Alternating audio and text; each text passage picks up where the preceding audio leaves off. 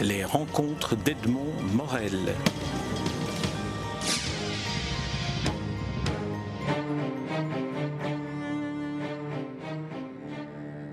Ariane Lefort, nous nous rencontrons à l'occasion de la publication de votre dernier roman en date, Avec plaisir François, paru au seuil et orné d'une couverture signée Floc. Alors ma première question portera sur la couverture, euh, sur le comment. Comment se, choisit une couverture, comment ça se fabrique, comment se fait-il que vous ayez la chance d'avoir une couverture de Floc J'étais très contente hein, quand on me l'a proposé. Bon, l'éditeur, d'abord bonjour, je ne ai pas dit bonjour. Euh, l'éditeur m'a proposé une illustration, alors que d'habitude au seuil c'est le cadre rouge, c'est très classique. Et puis pour celui-ci, il avait envie de, donner un ton un petit peu plus, peut-être qui s'adresse à plus de gens, ou qui soit plus euh, un ton qui aille plutôt dans le sens euh, cinématographique, parce qu'il trouvait que le, roman lui-même avait vraiment des, des, consonances, un peu cinéma. Et donc il m'a proposé comme illustrateur Flock, en me disant si on lui demande, est-ce que vous seriez d'accord? Alors j'ai dit attendez, si vous lui demandez, je suis enchantée évidemment parce que j'adore ces, ses affiches. Hein. il fait pas mal d'affiches. Euh, Notamment de la René, les films René, Woody Allen, etc. Donc en général, moi j'adore justement le fait que Flox c'est quelque chose, c'est quelqu'un de très reconnaissable et de très. Euh, et avec déjà un contexte assez particulier. Donc j'étais enchantée quand euh, il m'a proposé ça et l'éditeur a demandé à Flock, qui a lu le livre, semble-t-il, qu'il a aimé, qui a donc accepté de l'illustrer. Et puis on m'a proposé l'illustration telle qu'elle était, mais je pense que l'éditeur et Flock ont eu entre eux des conversations sur ce, qu'il était bon de mettre ou de ne pas mettre. Et moi, j'ai donné mon sentiment final, j'ai euh, donné mon aval. Alors, sur la couverture, trois personnages. Alors, euh, on reconnaît évidemment euh, Milo euh, et Marie, ainsi que le père de, le père de Marie, François. Manque donc deux protagonistes, l'épouse de François, c'est-à-dire la mère de Marie, Charlotte, et, et, alors le, frère, le frère mais, mais aussi euh, l'amant de, euh, de François, qui s'appelle Thomas. Alors, il faudrait peut-être un peu situer les personnages pour que ceux qui n'ont pas encore lu le livre puissent s'y, puissent retrouver.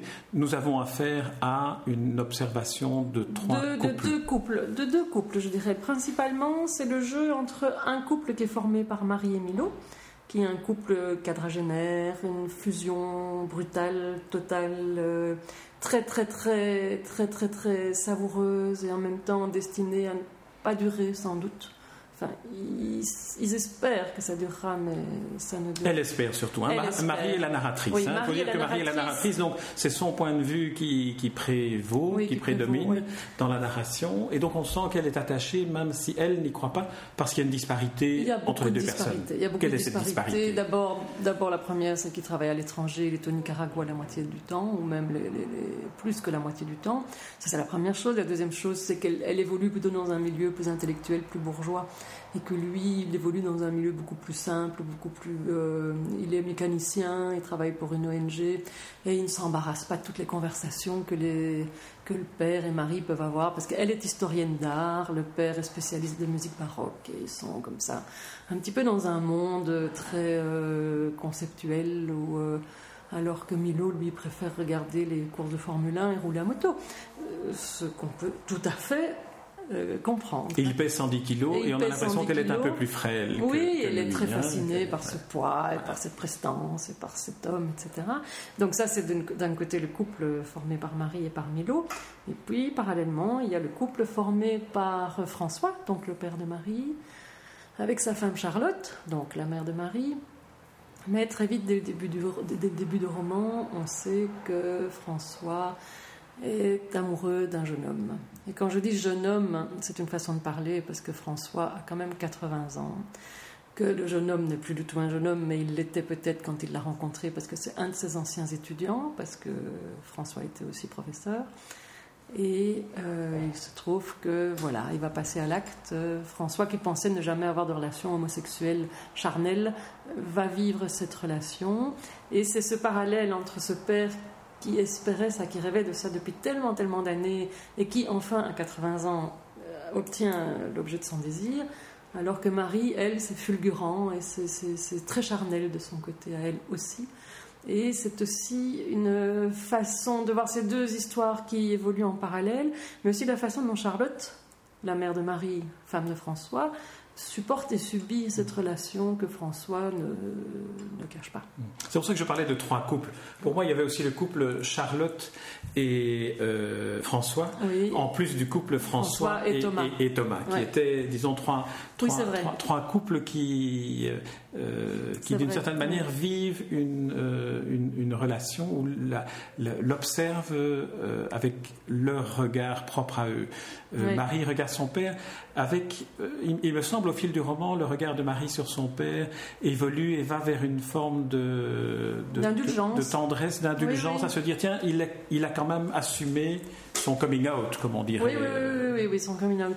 Mais c'est vrai que c'est une situation très difficile où quand on se trouve face comme ça à des générations différentes, où le père se met à faire des confidences à sa fille, je pense que c'est la pire chose qui puisse arriver.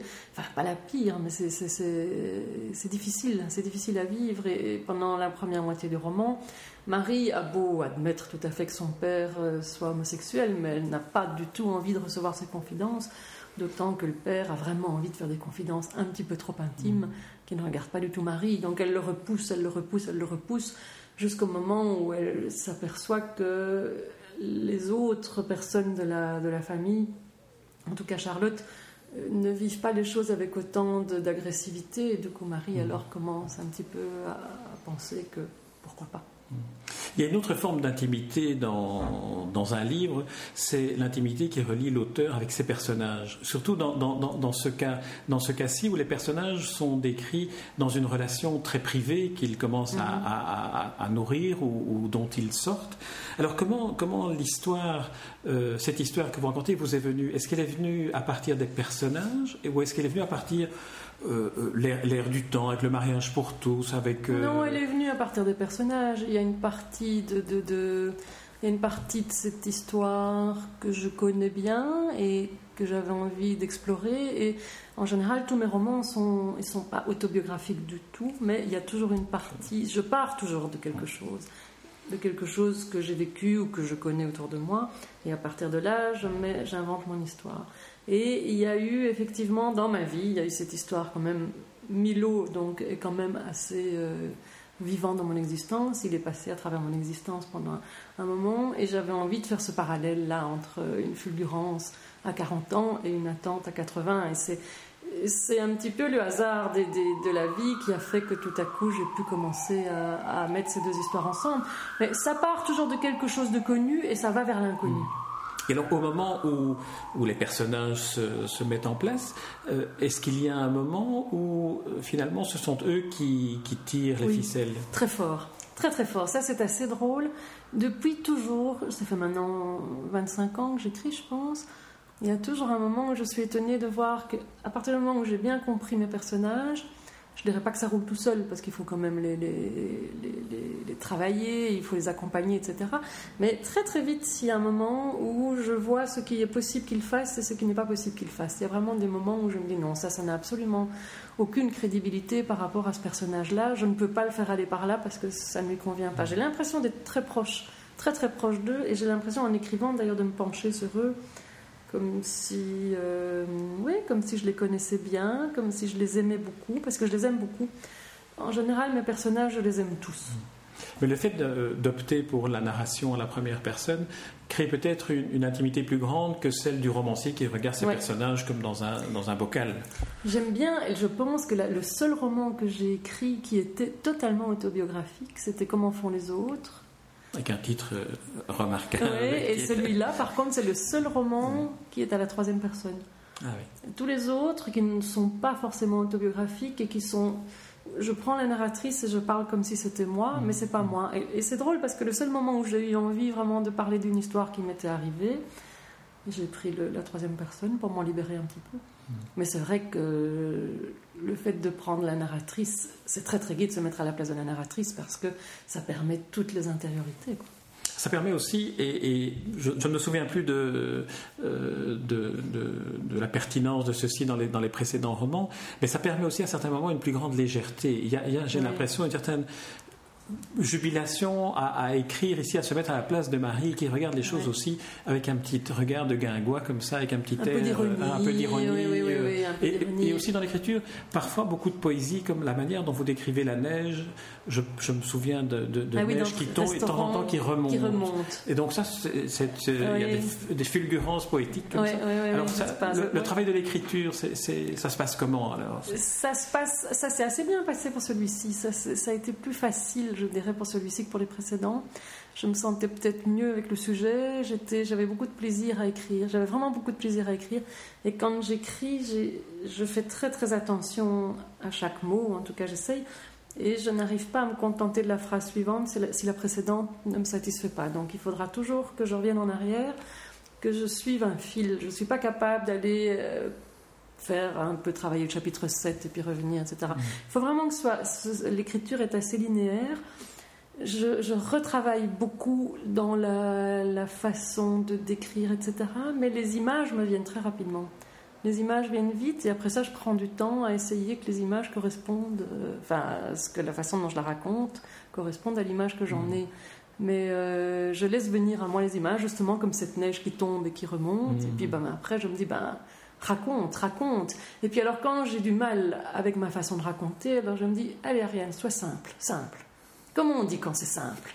Et alors, quand ça vient, et alors c'est simple, et puis ça, s'écrit simplement. Euh, c'est vrai qu'on sent cette euh, simplicité dans le sens où la phrase est toujours épurée, mm. non seulement la phrase euh, descriptive de la situation, mais aussi parfois le dialogue intérieur ou les mm-hmm. injonctions que Marie se donne elle-même, un peu comme vous venez de dire maintenant, oui, Ariane, maintenant fais ça. Marie se donne aussi des injonctions comme ça. Oui, Marie me ressemble, hein, dans quand même dans sa façon d'aborder les choses, d'aborder la vie, etc. Alors, il y a euh, donc les, personnages, on en a parlé, l'écriture, on en a parlé, et, aussi l'époque dans laquelle vous avez situé ceci, l'époque, et puis, et puis les lieux. On est à Bruxelles, on est en Suisse, on est. Euh, comment comment se, déroule le, choix, s'il y en a un, ou est-ce que ça vient naturellement Moi, je pense qu'on parle naturellement bien de ce qu'on connaît bien. Et euh, j'avais envie d'installer le roman ici en Suisse partiellement et à Bruxelles partiellement parce que je suis belgo-suisse et j'éprouve de plus en plus de plaisir à être en Suisse. Quand j'y suis, je trouve que certains. Enfin, j'aime surtout le canton de Vaud, donc autour de, du lac Léman, autour de. Je trouve qu'il y a une lumière dans ces parties-là, il y a une douceur qui m'émeut chaque fois très fort. Chaque fois que j'y vais, je me dis c'est incroyable comme tout ça m'apaise, comme tout ça me fait plaisir, et comme tout ça me, me, rappelle aussi mon enfance, parce qu'on allait beaucoup passer toutes les vacances, on partait en famille euh, là-bas. Donc j'avais envie de raconter un petit peu la Suisse, et puis surtout je commence à me sentir de plus en plus libre pour parler des endroits que je connais, alors qu'avant j'avais tendance à faire semblant que je ne parlais de rien vraiment. Parce qu'il y a 20 ans ou 25 ans, peut-être, je pensais que les Belges avaient un petit complexe d'habiter Bruxelles, où ils avaient un peu plus de mal à parler de Bruxelles que les Parisiens n'en avaient de parler de Paris. Et maintenant, je pense que c'est tout à fait passé. Il y a quelques années, j'aimais beaucoup la littérature scandinave. Je me rappelle que je lisais des bouquins qui se passaient au Danemark, ou qui se passaient en Suède, qui se passaient dans des pays comme ça où je n'ai jamais été, et où je pouvais lire, on parlait de rues, de places, de, fleuves que je n'avais jamais vus, et malgré tout, je visualisais très très bien ce qui se passait. Donc je me suis dit, mais si eux peuvent le faire, qu'ils me parlent de choses que j'ignore, et que malgré tout ça a un sens pour moi, je pense que je peux parler de Bruxelles et que ça ait un sens pour les non-bruxellois et pour les gens qui ne connaissent pas du tout. Au contraire, je pense qu'il y a matière à donner une ambiance particulière. Mmh. Et j'aime de plus en plus, sans décrire beaucoup, mais j'aime bien juste des petits points, comme ça, des points d'ancrage. Il y a la place Mézère, il y a la fontaine de la place Mézère, il y a l'arrivée du. Il y a l'arrivée de Zaventem, il y a euh, Uccle, hein, il y a un, petit peu le sud de Bruxelles. Et, et pas, j'ai pas besoin d'en dire grand chose, mais j'en dis des choses qui pour moi me parlent très fort sur ma ville. C'est vrai que les Bruxellois doivent identifier, reconnaître tout de suite, euh, mettre une image sur les lieux, mais que les non-Bruxellois doivent imaginer quelque chose qui ressemble à une ville comme, euh, comme Bruxelles. Oui, parce qu'en plus j'en dis peu, parce que quand je parle par exemple de cette fontaine Place Mézère, je dis que la narratrice et son père reviennent de l'aéroport, on passe devant la fontaine et la narratrice est surprise parce que son père ne fait pas de remarques sur cette fontaine, alors mmh. qu'il aurait pu, il y avait de quoi. Et je dis simplement, il y avait de quoi. Et donc j'ai l'impression que alors tous les lecteurs se disent, mais qu'est-ce qu'elle a cette fontaine? Elle doit être quand même un peu spéciale. Mhm. Et si ça se trouve, ça va de nouveau susciter des images Et ça m'amuse bien de pouvoir susciter des images avec juste trois mots. Voilà. Alors il y a aussi euh, l'époque dans laquelle se, situe ce, roman, c'est aujourd'hui. Oui, c'est maintenant. Est-ce que, est que vous avez une, à partir de ce livre qui est peut-être une forme de métaphore euh, du couple, euh, des différents couples tels qu'ils existent. Est-ce que vous avez une, perception différente après avoir écrit ce livre de, toutes les configurations que les couples commencent à prendre? Non, moi je pense que ça fait pas mal de temps que je saisis que tous les couples, tous les couples existent et que la plus grande difficulté sans doute maintenant c'est de savoir dans quelle configuration on a envie d'être soi-même. C'est ça qui est difficile, je pense. Mais je n'ai jamais, je me suis jamais fait beaucoup d'illusions sur la pérennité du couple, par exemple. Mm. Bon, il y en a qui durent, il y en a qui ne durent pas. Je ne pense pas que ceux qui durent sont plus valables que ceux qui ne durent pas. Je pense qu'il faut que ça dure pour les bonnes raisons, il faut que ça ne dure pas pour les bonnes raisons. Et puis voilà, à partir de là, chacun trouve son, son propre dessin et son propre destin. Mais euh, il y a 20 ans, je pensais déjà comme ça. Je pense que les choses se compliquent et en même temps, euh, je pense qu'elles se compliquent parce qu'elles sont de plus en plus floues, peut-être, pour les, les braves humains que nous sommes. Mais en même temps, je pense qu'elles sont de plus en plus libres et donc ça c'est plutôt bien. Est-ce qu'on pourrait dire qu'entre les deux couples constitués par Marie et Milo, donc la narratrice et ce, monsieur mécanicien euh, avec cette disparité culturelle entre, entre les deux, et euh, François et, Thomas, où il y a cette espèce de décision d'assumer une, une, différence et, et, d'aller au, bout des choses. Est-ce qu'il n'y a pas une sorte de, de, de, miroir qui, qui Oui, c'est vrai, c'est vrai qu'il y a quelque chose de la part de Thomas et François qui est très très joli. Moi, j'aime beaucoup justement ce couple qui se lance et qui va et que bon, sans, sans, raconter l'histoire, on n'est pas sûr qu'il ira jusqu'au bout, évidemment.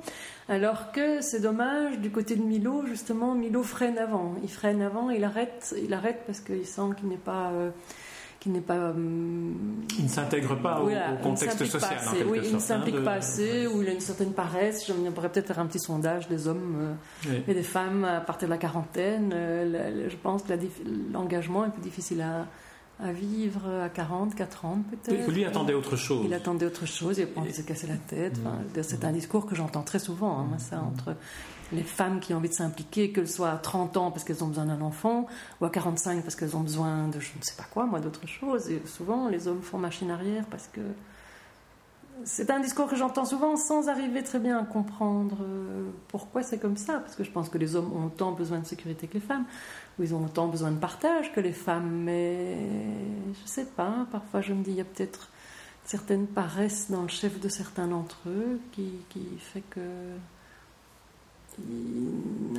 Je ne sais pas, je n'ai pas de réponse à ça, mais c'est vrai que ces deux couples, Milo et Marie, et de l'autre côté François et Thomas, sont des couples un peu atypiques, mmh. qui vivent chacun à leur façon et selon leurs propres limites une histoire nouvelle et étonnante, et étonnante. Alors entre ces deux couples se trouve un personnage que, euh, pour, pour, lequel j'ai le sentiment que et Marie et Ariane Lefort éprouvent beaucoup de tendresse, mais en même temps beaucoup de pudeur, c'est euh, Charlotte, la mère. la mère. de Marie, l'épouse de François, qui finalement elle aussi fait des concessions par rapport à ce qu'elle savait de François, puisqu'on sait qu'elle savait depuis longtemps. Et des fameuses. Hein. et, donc elle, fait des concessions, elle est tout le temps en retrait, y compris dans la place qu'elle occupe dans le roman. Est-ce que c'est un personnage qui vous a intimidé ou Non, c'est un personnage que je trouve très touchant. Moi, c'est un personnage que j'aime beaucoup parce que je trouve que c'est vraiment un, personnage très très tolérant et très euh, est très amoureux. Et c'est ça que j'aime bien chez Charlotte. On m'a reproché, enfin on, ne m'a pas reproché à moi, mais euh, lors de certaines interviews, on m'a dit oui, Charlotte, au fond, n'est que dans le camp dira-t-on. Et c'est pour ça qu'elle reste avec, euh, avec euh, François. Et j'étais complètement estomaquée quand on m'a dit ça, parce que jamais, quand j'ai écrit ça, je n'ai pensé au candidaton, et je n'ai jamais pensé que Charlotte était animée par le candidaton. Et je pense qu'au fil du roman, on s'aperçoit au contraire à quel point elle aime cet homme, à quel point elle a aimé cet homme, même si elle n'a pas pu l'aimer très profondément, puisque lui-même avait ses propres limites, il a très vite montré. Mais justement, ce manque de plaisir charnel qu'elle pouvait avoir avec lui et tout ça, mais malgré tout, elle, elle est attachée à cet homme suffisamment pour Oui, pour pouvoir pour subir cette double vie euh, qu'elle est obligée de subir et qui est difficile. Moi, je n'y arriverai jamais, je ne pourrais pas faire ça. Et je me dis, il faut un fameux équilibre pour réussir cette euh, quadrature du cercle, parce qu'en plus, elle est, elle est belle, elle n'est même pas malade, elle ne se tape même pas une maladie euh,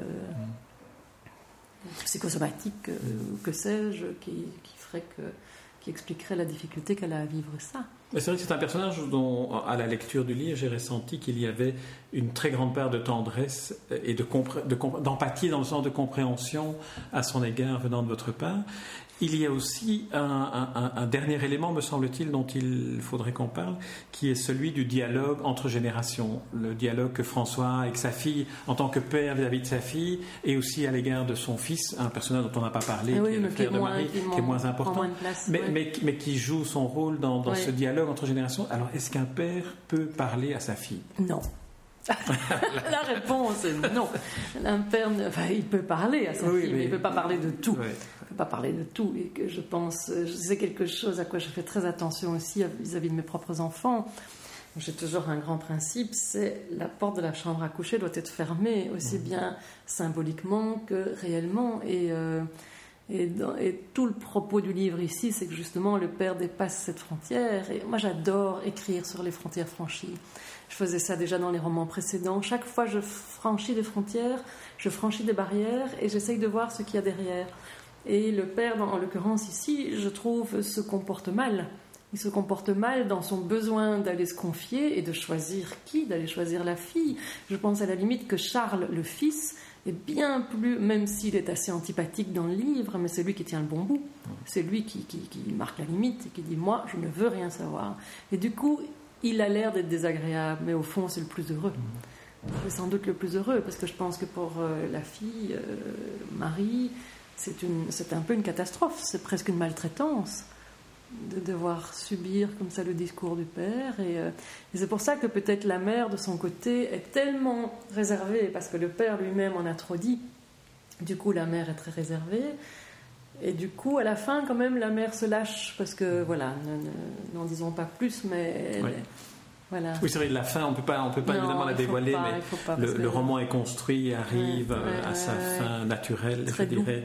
Très doucement. oui, tout à fait, tout à fait. Et chaque, chaque personnage se euh, révèle sa, sa, vraie nature, finalement, dans, dans la scène finale, qu'on ne peut pas. Non, non, non, non. Et je trouve que chacun s'en sort, finalement, euh, pas si mal. Et. Euh, et chaque boucle est bouclée. Moi, c'est un roman auquel je tiens beaucoup. C'est vraiment un roman que j'aime beaucoup. J'aime beaucoup l'avoir écrit. Je suis contente de l'avoir écrit. Et, euh, et j'ai trouvé que la boucle était bien bouclée en fin de course confidence pour confidence, de vos romans, c'est celui que je préfère. C'est vrai. Peut-être que c'est le dernier que j'ai lu, évidemment, et que je n'ai pas le souvenir. Oui, mais moi je pense que c'est le plus abouti. Mais je, pense qu'il y a, en, même temps, l'écriture est parfaitement juste et adaptée, et les personnages sont d'une profondeur qui se révèle petit à petit, même après que le livre soit refermé par le lecteur. Lecteur à qui je recommande évidemment, toutes affaires cessantes, d'aller en librairie, de reconnaître la couverture, de Flock, signé Flock, et le titre du, de votre dernier roman, Ariane Lefort, avec plaisir François, un roman paru au seuil. Merci Ariane Lefort. Merci. Les rencontres d'Edmond Morel.